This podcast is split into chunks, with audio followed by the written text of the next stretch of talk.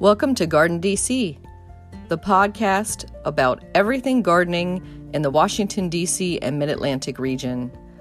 I'm your host, Kathy Jentz. I'm the editor of Washington Gardener magazine, and we're aimed at gardening enthusiasts, people who grow everything from edibles to ornamentals, natives to exotics. If it grows in our area, that's what we talk about.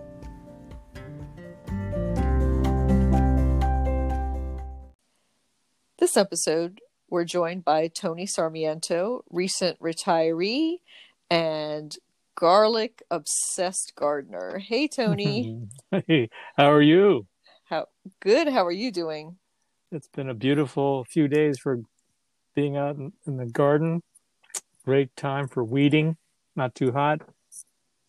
Soil's moist. Yeah, it's been great. Yeah, we've been like blessed with some pretty temperate, low humidity days for absolutely for mid June. That's surprising, and and some nice rains. So that's yes. been good too. So, um, you are our area garlic expert. Um, you've been a speaker at garlic festivals. You've been interviewed by the Washington Post about your garlic knowledge. Yes, and, Adrian Higgins was yep. uh, came mm-hmm. to visit back uh, 2018 or 2019. He was was a, he was he wrote a wonderful column in the Washington Post. Nice. So how did that love of garlic start for you? Well, um, I think the first time I actually was inspired to grow garlic was I was out in Seattle at the Pike Place Market. It was the first time I ever saw elephant garlic.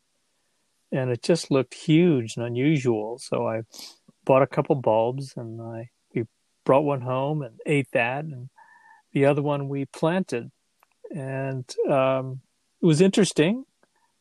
But the anyone who knows about elephant garlic knows it's much milder than regular garlic because mm-hmm. botanically it's actually closer to being a leek than a true garlic, invented by Luther Burbank, and um, from there we learned about different kinds of garlic and saw that we could grow garlic that had great flavor and was still easy to peel.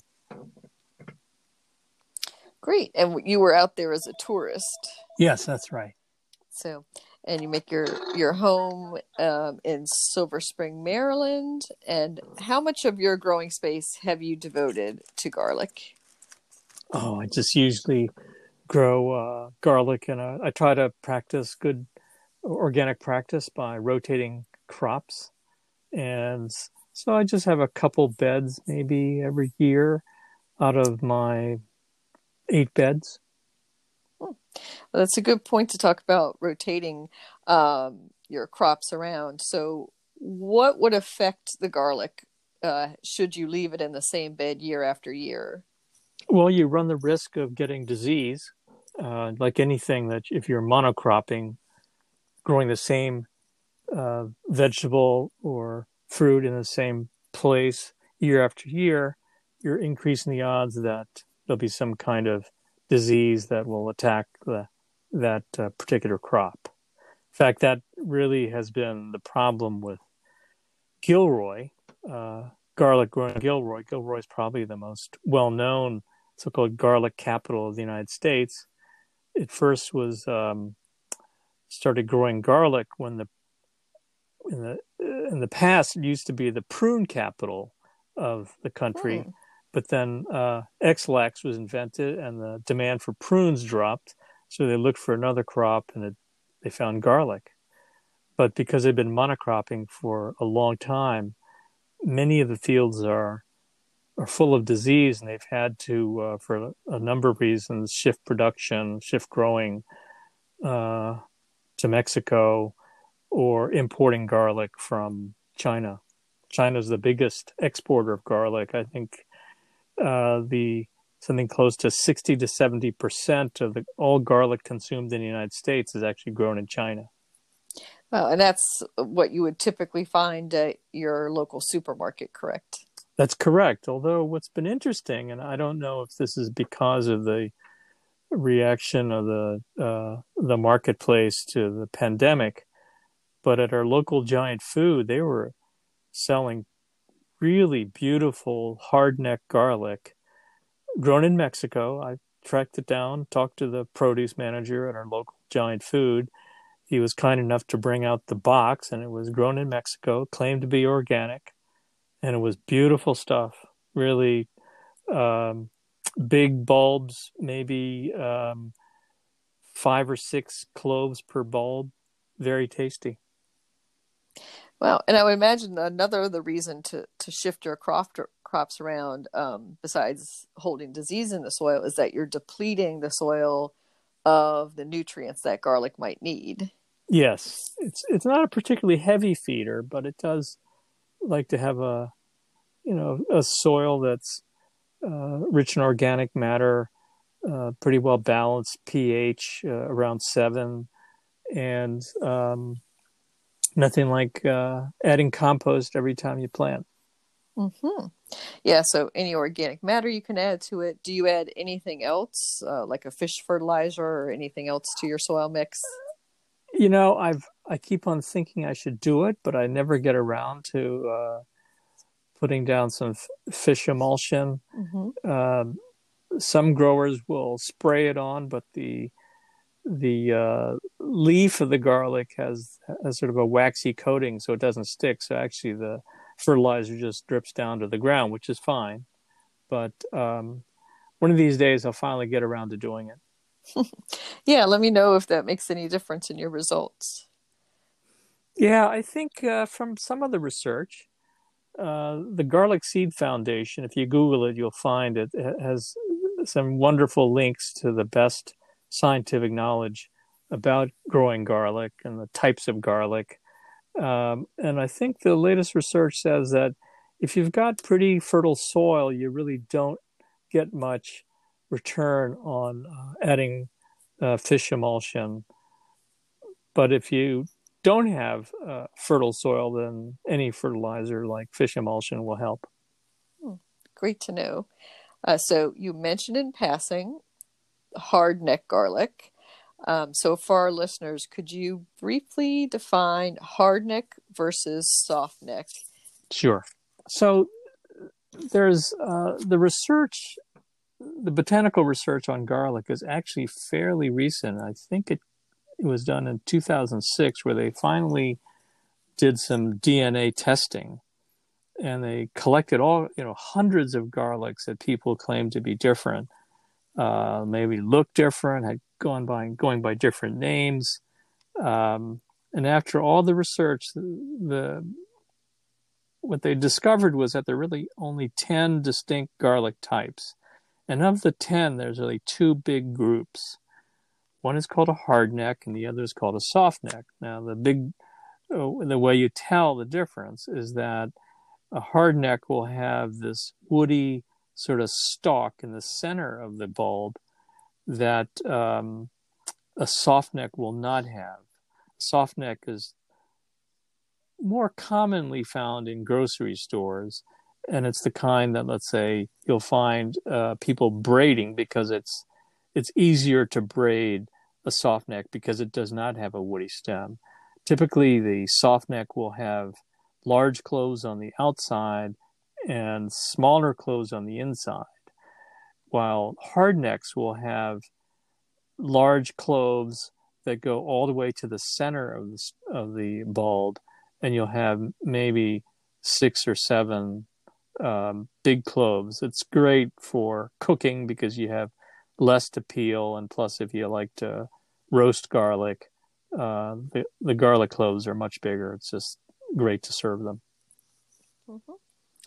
And I think one of the other big differences is that with the hard neck, you get the bonus of uh, scapes. Absolutely. So the in the uh, the, the, garlic uh, that you grow, let's say here in the metropolitan Washington area or the Mid Atlantic or the Northeast, you plant it in the fall, and um, it doesn't it isn't bothered by snow or frost or freezing.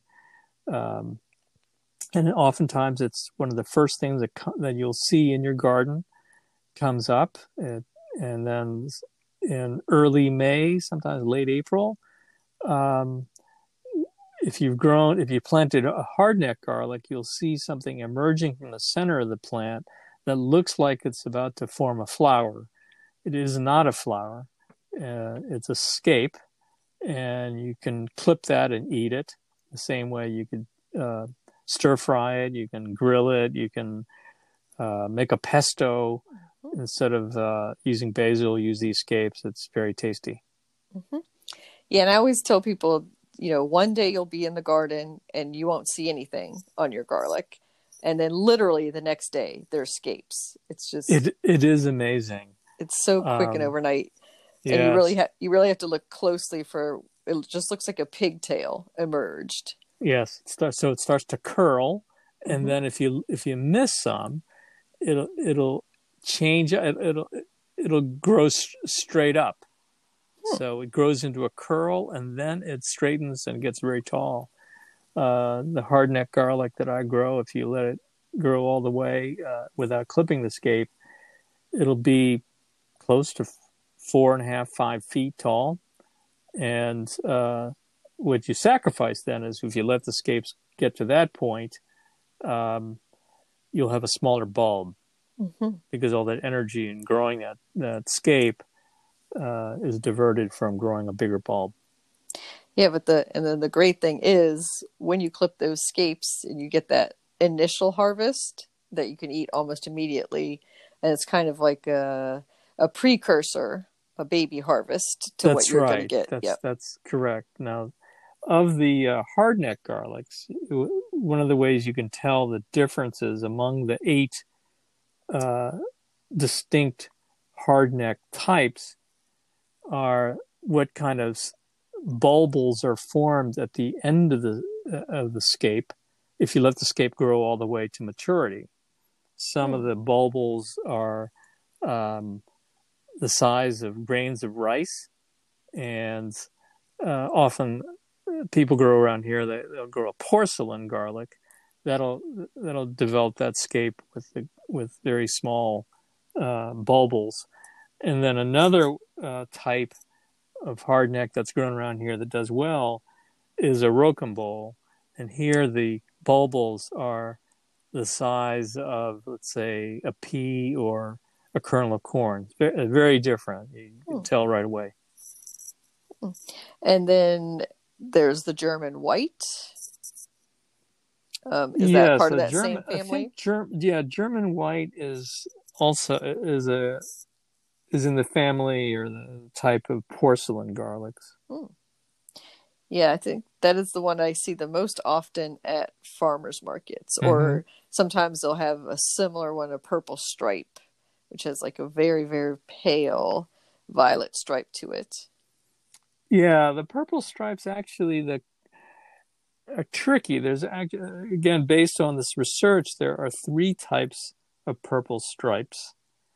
Um, some are known as a Siberian, another is called a purple glazer, and another common name for the third type of purple stripe is a chestnut red. Mm-hmm. Now the um, the skin of the garlic is not a reliable way to determine white, what type of garlic it is.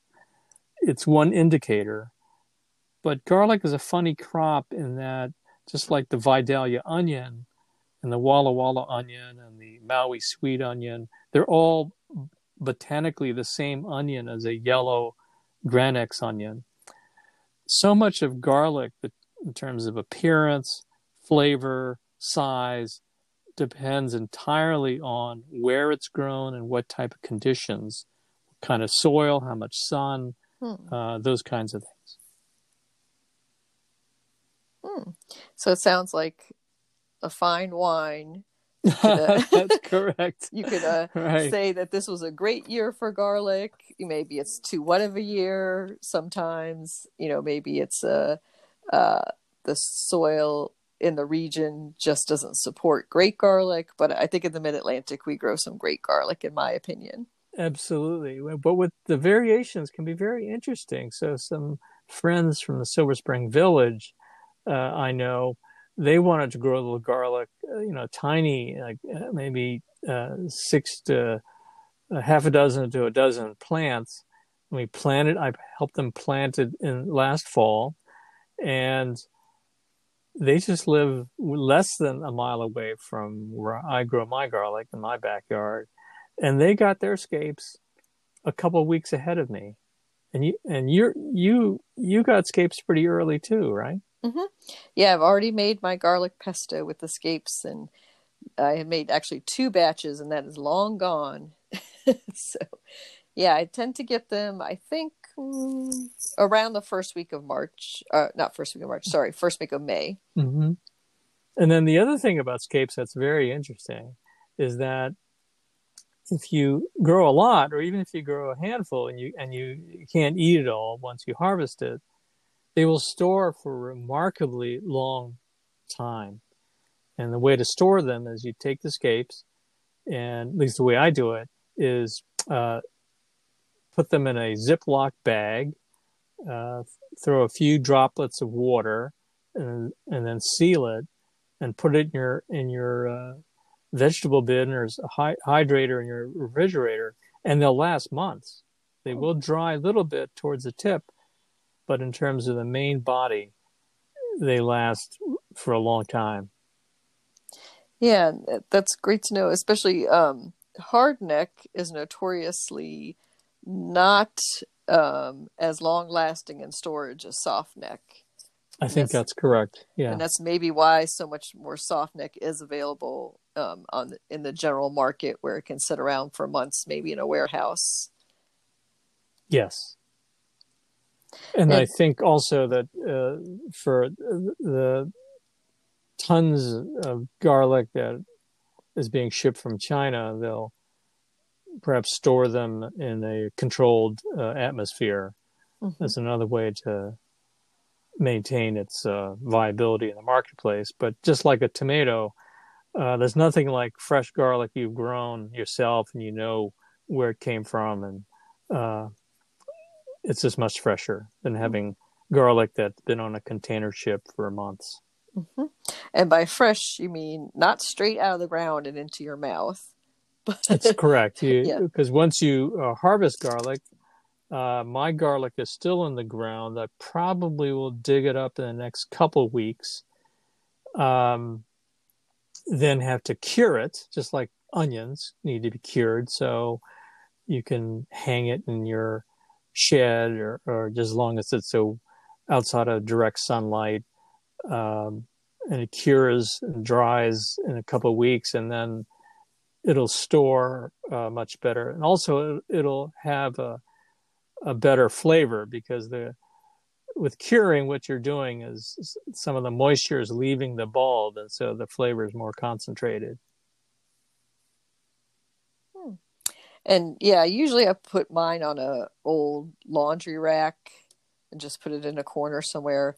Of course, um, inside your house, it will smell like garlic. and it's right. that's What's not a bad, that, right? I was going to say that's not an entirely bad thing. But just know that I know I know when I come down for breakfast in the morning, I'm like, what is that garlic smell? And I'm like, oh yeah, that's right. I forgot yeah, I, I used to, garlic. One year we hung it uh, in our front porch, and that was a little odd, but it was a great environment for it. You had breeze and it was in the shade. Um, now I hang it in the sh- in the shed. You also, as you do, you could also just put them on a rack if you don't have a whole lot of uh, you've grown, mm-hmm. and just let it dry that way. Hmm. Now, um, when you're purchasing your garlic, what are your favorite sources? Well, I think uh, the best place for garlic is going to your local farmers market. We're lucky here in Silver Spring and Takoma Park to have two wonderful farmers markets. Um, and the growers there uh, are proud of what they've grown. I've seen in the last few weeks, they've had beautiful looking scapes. Uh, I think that uh, most of the farmers markets in the area will be selling garlic as well. Mm-hmm. And that's for cooking and eating with. Um, but how about seed garlic? Do you uh, save the best one of this year's crop to propagate that that one again, or yes. do you buy fresh seed garlic every year? Well, I, I do both. Um, for garlic, though, as long as I um, take the time uh, save some of the best looking garlic, yes, I'll, it's always better to uh, grow garlic year after year from the, garlic that you've grown yourself because it's adapted itself to your garden, your climate, your soil. Um, but you're all, you know, like any gardener, you're always interested in trying out new stuff. And so if if I'm at a farmer's market and the garlic looks really interesting or big or um, unusual, um, then I'll buy it and from a farmer's market. I never buy garlic that I intend to plant at a grocery store because too often the garlic there has been treated to prevent it from growing. Mm-hmm. Uh, now, obviously, if you go to an organic market, uh, it should not have been treated. But I think for the most part, uh, buying from a f- farmer's market from a farmer that you've gotten to know over uh, over the months or the years that you've been a customer is just the best way to because you, you, can ask them uh, confirm that they grew the garlic themselves and and it hasn't been treated. Mm-hmm. I think another option you have, which I have not done, but I guess some people do, which is to buy garlic mail order. I, I think it's unnecessary.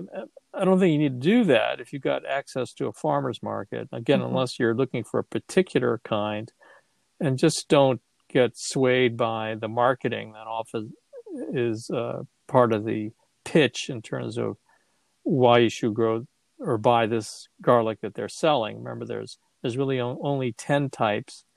Um, and I urge you to look at the um, Garlic Seed Foundation website to acquaint yourself with what the real types are. And then uh, if, if the only way you can find it is mail order, then then you have no choice. Mm-hmm. And you could also um, trade amongst, you know, fellow gardeners is another way to get some. Absolutely. And, and I was going to say, just for the listeners who might be first time garlic growers, uh, I wanted to just drop the hint that you're not planting the entire head. Um, you're going to break it up into the individual cloves. Yes. Um, so it, one could have six. And you don't, and you don't have to peel the cloves. You're just breaking them apart, mm-hmm. and then you're planting at maybe a couple inches. Now this is all in the fall. Mm-hmm um, October, November. I've planted as late as early December. Um, but you're planting it with the pointy side up and a couple inches uh, under underground. Mm-hmm. And if you know when you're breaking apart that head, and say one of the cloves does come out of its little jacket, um, that's probably still fine. Yeah, to plant. Yeah. And yep. certainly, if you see garlic, uh, a clove that looks uh, like it's got maybe a little mold on it, or or doesn't look quite right, or mm-hmm. soft, then don't plant that one. Yeah, if you if you see any sign of rot or squishiness, that one is uh, throw that one out. And that's but both the, both yes. for eating and for planting. yeah, that's right. now, uh, it it's okay to eat it if it has some uh, dark spots on it. There, I've forgotten what it's called, fusarium or something, and mm-hmm. um, it's pretty common. Uh, ideally, you don't want to have uh, have that in, in, your soil or in your uh, garlic that you're planting, but sometimes it's unavoidable. And the other thing to keep in mind is that you've got to choose a sunny spot. If you've never grown garlic before, it, it really needs a lot of sun and I know I oftentimes people ask, "Can I grow it in pots?" I, I don't think I've found a person yet who's been successful in growing garlic in a container. It hmm. just uh, between the depth of the roots, the micro roots, uh, are much deeper than one would think. Plus the difficulty of keeping the moisture in this in in that pot relatively even, mm-hmm. uh, you're just not going to have much success. Yeah, a lot of times when not just with garlic uh, bulbs, but with um, ornamental fall bulbs, say tulips and daffodils. It's very difficult in our area because our winters tend to be wet. Um, and what happens is they rot in the containers. Um, so it's very hard for people to keep them on the dry side um, and to get those bulbs still chilled enough to come up in the spring. Yeah, it's a. I think botanically, the garlic and tulips are cousins. Mm-hmm. And tulips are edible, by the way. so it's probably one of the more expensive tubers you right. might have. But yeah. but if you planted tulips and had success, the same, you know, it'll be the same thing for garlic for you, except for tulips can take a little more deciduous shade, whereas garlic, you want that to be out in the full sun by itself. Yeah, and and you know, you plant maybe six inches apart. Mm-hmm. Um, again, it doesn't want to compete with other plants for sun or moisture. So you, you obviously need to keep it weeded. Um, mulching it with straw or grass clippings or even wood chips will work. Um, but, but if you plant too close, then the leaves of the garlic will compete with each other and you you won't be happy with the your outcome. Mm-hmm. Plus, when you go to dig them out with your spade um, in say mid June, beginning of July, when you're digging them out, you don't want to risk uh, stabbing into the soil and stabbing into one of your precious garlic. That's right. I've, yeah, I've, I, my I've favorite method yeah. is uh, using a digging fork. Mm-hmm. Yeah, I was saying that from the voice of experience. Somebody who's stabbed right. through stabbed through a garlic yeah, before and been like, oh. so uh, we talked a little bit about black spot and and not damaging your bulbs when you're pulling them out. But I'm thinking in particular of when you're prepping garlic for competition. So I know Tony that you have been a ribbon winner at the Maryland right. State Fair for your garlic. Um, can you talk a little bit about what maybe those state fair judges and county fair judges are looking for in the perfect garlic? Sure, it's been a while since we competed, but we we did win the blue ribbon at the Maryland State Fair in Timonium four years in a row. And the first four years they had a garlic category. Wow!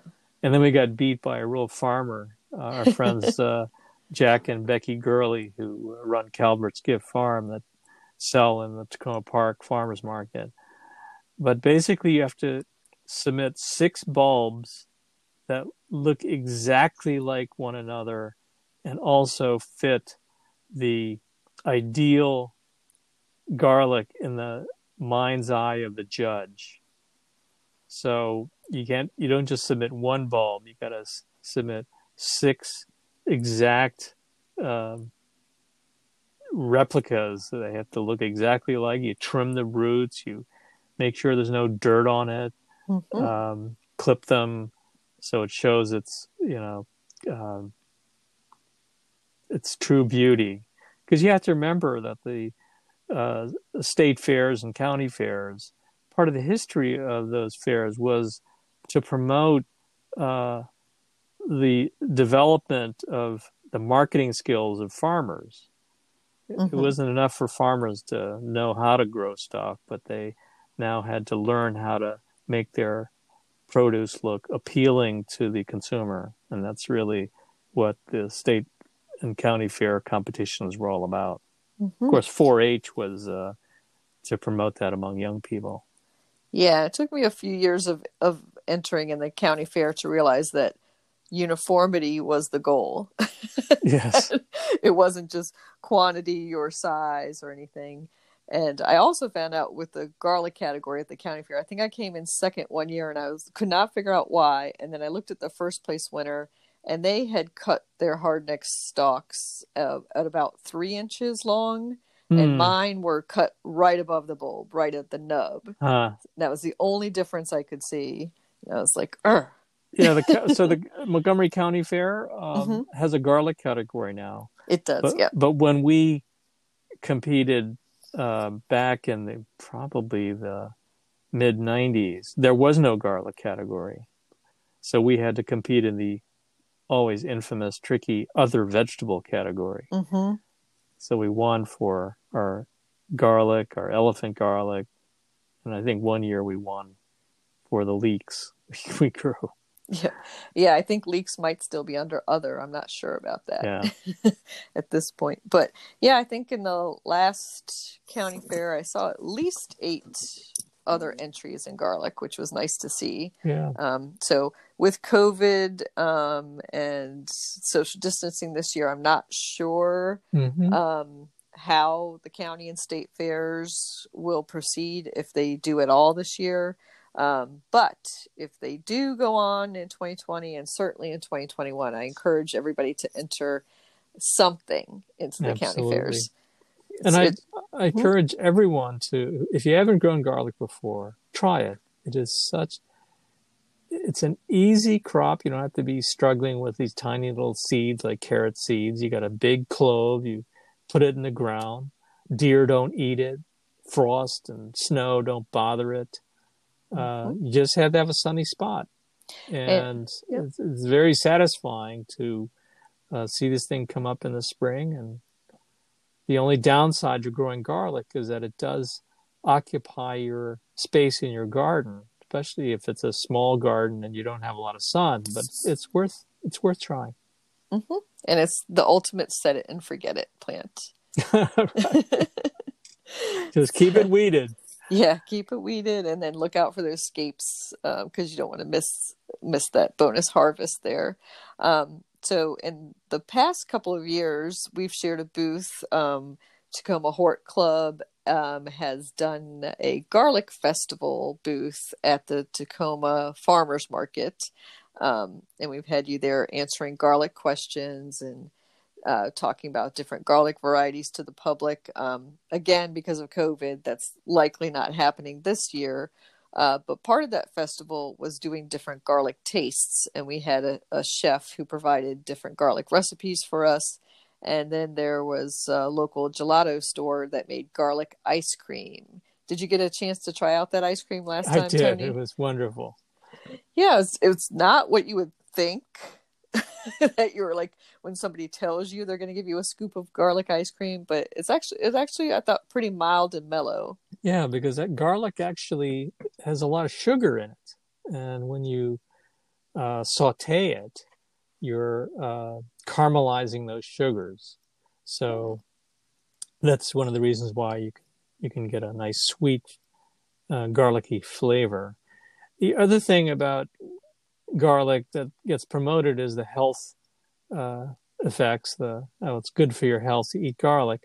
It is, but if you want to get the maximum uh, positive effect of garlic, you have to eat it raw. There's Ah. eh, when when you smell when you're cooking garlic and you smell that beautiful aroma, it's all those sulfur compounds that are have the medicinal effect uh, going up into the air in your kitchen. Hmm.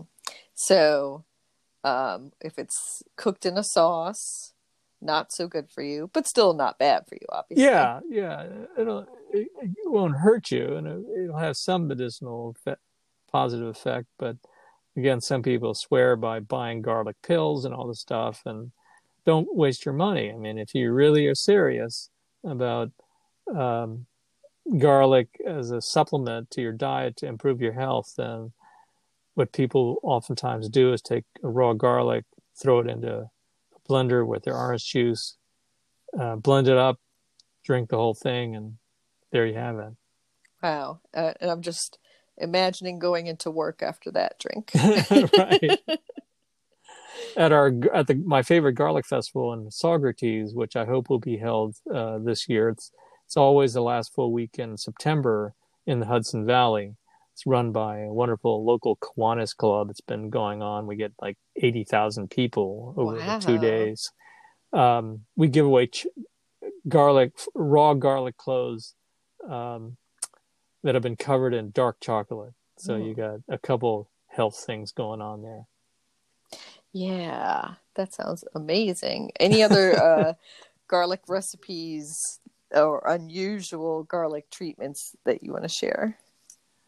Well, I think you know one of the things that gets promoted is roasting garlic, where you take a bulb, you cut the top off, and bake the whole thing uh, after drizzling it in olive oil and herbs, and then you got to squeeze the soft garlic out of the individual wrapping uh, of each clove. That's fine, but I think an easier way, and my one of my favorite magazines, Cooks Illustrated, uh, says don't don't go through that hassle. Uh, make a garlic confit, which means you um, break up the bulb, peel all the cloves completely, throw the cloves into a small saucepan, cover it completely in olive oil, and then slowly uh, poach it or saute it very slowly, low heat, on top of the stove, and you can then watch the degree of caramelization. Hmm. Um, it's much easier to serve. Plus, you get the bonus of all that olive oil that's now infused with garlic. It's great. Hmm. And do you just um, slather that on bread? Absolutely. Or... Mm-hmm. Slather on bread or pizza or anything. And then the leftover garlic oil, you might just dip some bread in. That's correct. Yeah. Sounds good. now making me hungry. So, um, black garlic, what is it? Well, you know, it's funny. It's I've never. I think I've had it once. I guess it didn't stick with me. I mean, it basically it's a fermented garlic, hmm. and I know it's uh, the latest rage among um, people who like to cook and eat, cook and eat. But um, yeah, you'll have to find it at a store. I, I don't know how one makes it themselves. This fermenting, but I'm sure you can go online and see what people have mm-hmm. to say. Yeah, so it's just a treatment. It's not that you're growing a variety called black garlic. That's correct. Mm-hmm. That's that's probably the key thing you got to got to keep in mind. Don't go to your farmer's market asking for. I'd like to grow some black garlic. so, um, any other unusual ways that garlic is served at some of the garlic festivals? Hmm, well, at the garlic festival, you can get anything with garlic, garlic cannoli, garlic. oh, no.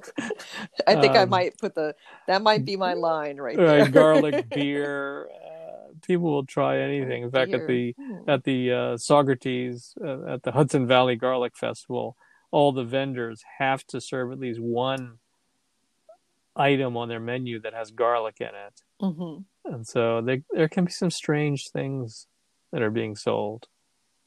Hmm. I could think maybe a garlic donut might also right. might also be my where my line is drawn. but you never know. Could be good. Hmm. So um, that festival, as you said, uh, is usually towards fall. Yes, the last mm-hmm. last full weekend in September mm-hmm. um, in the Hudson Valley, and it's again if you're just starting, it's um, a wonderful place. You could buy garlic there that, that you can take home with you and grow, and also you get to talk to all. But there's probably about forty to fifty growers, small farmers, and they're more than happy to tell you what you know what they do to grow their mm-hmm. garlic. Um, and like I said, usually the weather's spectacular. They have music, crafts, um, and it raises money for the mm-hmm. local community through Kiwanis. And I imagine there's probably some speakers there talking about. There's speakers. Garlic. There's mm-hmm. the Garlic Seed Foundation, as I said, as a co-sponsor. We we uh, have a number of speakers throughout the day. That's where I usually give a talk about growing garlic in your backyard. Um, and they'll again, it's a it's just a a good time. Well, it sounds wonderful. Any other festivals? Uh, there's obviously the famous one in Gilroy, in Gilroy, yeah. And sadly, the the mm-hmm. Gilroy Garlic Festival has been canceled this year because mm-hmm. of the pandemic. Mm-hmm. Um, the Hudson Valley Garlic Festival, they're they're going to hold off until next month to see uh, what's possible. Mm-hmm. Uh, there, I think, was an Elephant Garlic Festival in southwestern Virginia, but I have no idea if that's still going on. Yeah, and I had heard of one um, and maybe that's the same one we're thinking of, kind of in the Lynchburg area of Virginia. Yeah. Um, Yeah. So that one I'd more of a wine festival. Yes, it was wine and garlic. I think is what the the the advertisement I saw for it. Yeah. and we do hope for it with the Takoma um, Farmers Market, the Takoma Horticultural Club, and Washington Gardener Magazine. That if we're not able to do it this July at the Farmers Market, that we'll be back next year. Um, Absolutely. It's usually, I think, the second Sunday of July that we have it here, and again, free tastes, free recipes, and, and lots of garlic advice. Yeah, I think that's a wonderful thing that uh, the Takoma Farmers Market has uh, been able to adapt to the new requirements of the pandemic. Uh, they're back to their location. It was their last weekend, and it's now um, sort of like the grocery stores. It's the traffic's one way, so that's one way to um, keep people safe. hmm And then the other way to ensure social distancing is maybe to eat a lot of garlic. well, there at one point there was some stuff on the internet saying that garlic was a way to uh, fight off the virus, but don't believe any of that. That is just not not true. No, I think it you know it boosts general health, but Right. not specifically for this. Okay, well, Tony was so great having you talk to us all about garlic. Um, any last thoughts? And then, how can people get in touch with the Garlic Seed Foundation? Again, just Google it. Uh, Garlic Seed Foundation. We publish a newsletter uh, sporadically, to be honest, but uh, the website has a lot of links and uh, information that is um, valid. There, there, there is a lot of misinformation about garlic and growing garlic on the web. So um, go to that. Go to our uh, the Garlic Seed Foundation website. Contains links. Another place that has just top-notch information is the Cornell University Extension Mhm. some of the best research being is being done there and um, i think between that's probably the best way to to learn more Great. Well, wonderful, Tony. I have my garlic just harvested and curing on racks right now. So I'll yeah have to Mm-hmm. i'm so surprised you've already harvested it that's early it seems to me but i'll have to come and take a look at it Yeah, definitely come by and we'll and we'll make some comparisons hopefully for a right. state fair entry. All right. Thank you again. all right kathy you do wonderful work with with this uh, podcast thank you thanks Thank for the you. invitation to be a part of it We loved having you.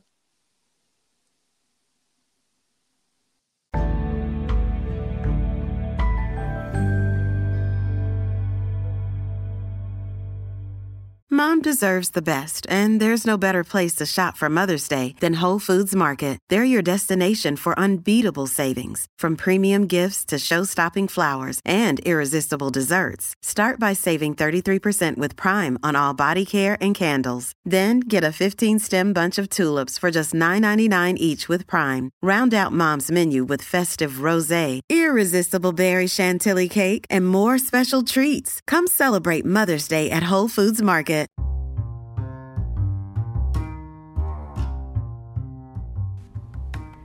No stress gardening. Why I stopped worrying and learned to love the weeds. You can always tell a new gardener by their anxiety level. They want weed free beds instantly, full of flowers and bountiful tomato plants hanging heavy with blemish free fruits. Old hands at gardening know that flowers are overrated, tomatoes may fall to blight, and that gardening is about the experience, not the results. Gardening is not about perfection. Bugs eat leaves, squirrels and birds peck and take bites from fruits and veggies.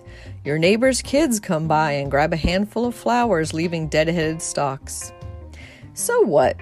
New flowers, leaves, fruits, and veggies will replace those you've lost, and life goes on. That's the great thing about gardening. It teaches us the cycle of life and also patience. If it doesn't happen for you this season, there's always the next one to look forward to. And each season has something unique and beautiful about it. Even I, a professed winter hater, am grateful for the slowing down of outdoor chores during that cold season so I can concentrate on seed catalogs, catching up on garden reading, and planning for next year's garden. Not only that, but gardening teaches us to be in the moment. You experience just what is in front of you when you are planting, pruning, or weeding. Your mind has a clarity that a Zen monk would envy.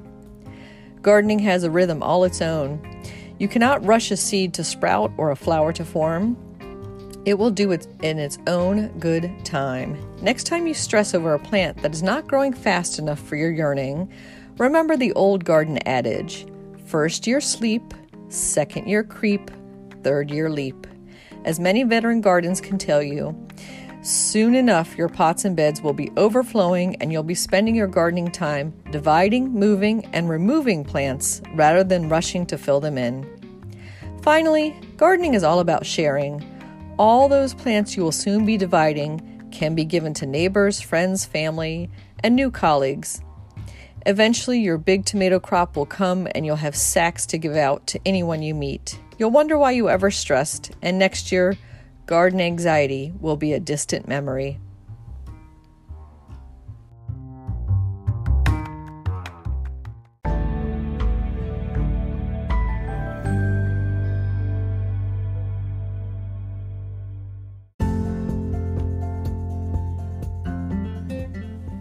Thank you for listening to Garden DC.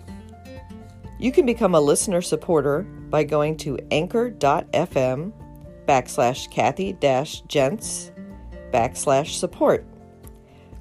For as little as 99 cents a month, you can become a listener supporter and we'll give you a shout out in a future episode.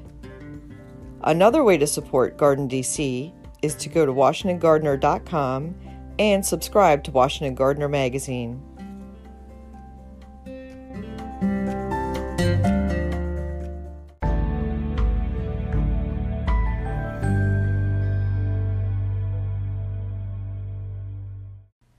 Plant profile lavender. Lavender is a subshrub that is both beautiful and useful. From making soaps and perfumes to flavoring cocktails, lavender's benefits are many. That wonderful scent that we are familiar with resides in the flowers. Those same flowers are a huge attraction for all kinds of pollinators to visit your garden. Lavenders need full sun and good drainage. Picture them growing in their native Mediterranean region, and that will give you a clue as to where to place them, specifically on a slope or edge of a rock wall. The usual cause of death for a lavender plant is that the roots rotted by being kept too wet over the winter time. You can increase drainage by adding chicken grit, crushed oyster shells, or gravel to the soil when planting it. There's no need to fertilize lavender, though if you can add a bit of lime to the soil, it will be happier. To keep them healthy, space the plants far enough apart for good air circulation, and mulch around them with gravel to prevent infected soils from splattering on the lower leaves. Lavenders should be shaped up in early spring once they have leafed out. Cut just the dead tips off so you don't mistakenly go too far back into the woody parts of the stem. After they finish flowering, you can also remove the wiry sticks that remain after the first blooms have faded to keep the plant tidy and to encourage a bit of reblooming later in the summer. English lavenders are the hardiest in our area, and the varieties Munstead and Hidcote are widely available. The Lavandin hybrids Provence, and Grosso also do very well here in the mid Atlantic. More recent introductions to try include Phenomenal, which was bred by Lloyd Traven at Peace Tree Farm in Kintnersville, Pennsylvania. The best time to harvest lavender is when just a few of the buds on the stem have bloomed. Try to harvest early in the morning after the dew has dried. Allow the stems to dry by hanging them upside down then remove the dried buds for use in sachets to place in a drawer or under a pillow for a good night's sleep. Lavender, you can grow that.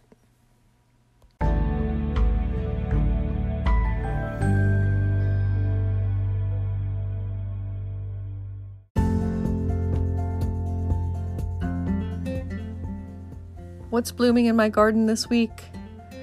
Common milkweed is putting on a huge show in my median strip pollinator garden.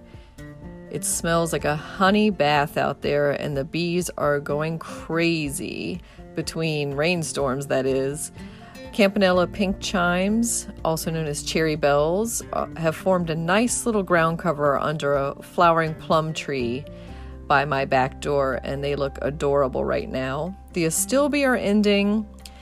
Several clem- clematis vines are blooming, coming and going, including Jackmanii and my favorite silver moon. Taiga has already ended, and I have a native little clematis that's actually just started. So I'm looking forward to seeing that sporadically bloom on and off over the summer.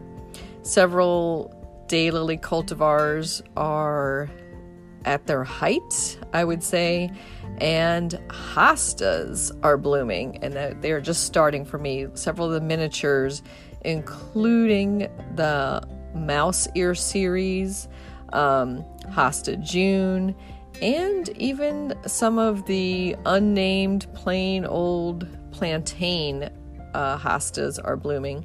And you know, I think hostas are underrated uh, for their flowers. Mo- most people grow them for their foliage, but I really enjoy the scent of hostas. I enjoy cutting some of the stalks and putting them in mixed bouquets. And I enjoy seeing them in my garden just for what they are. They're a long lasting bloom, and even the seed head is quite decorative. I leave the seed heads up, um, hoping that they'll, of course, seed around a bit, but also because I found um, several of the songbirds like to, to dine on those hosta seeds. Um, so don't cut back your hosta seed um, and flower stalks so quickly to clean up your, your garden at the end of summer. Leave some up for the birds.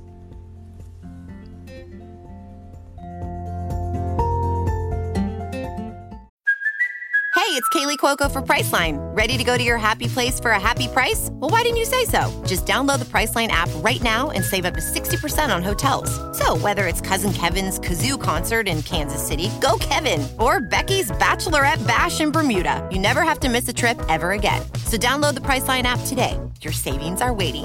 Go to your happy place for a happy price. Go to your happy price, Priceline.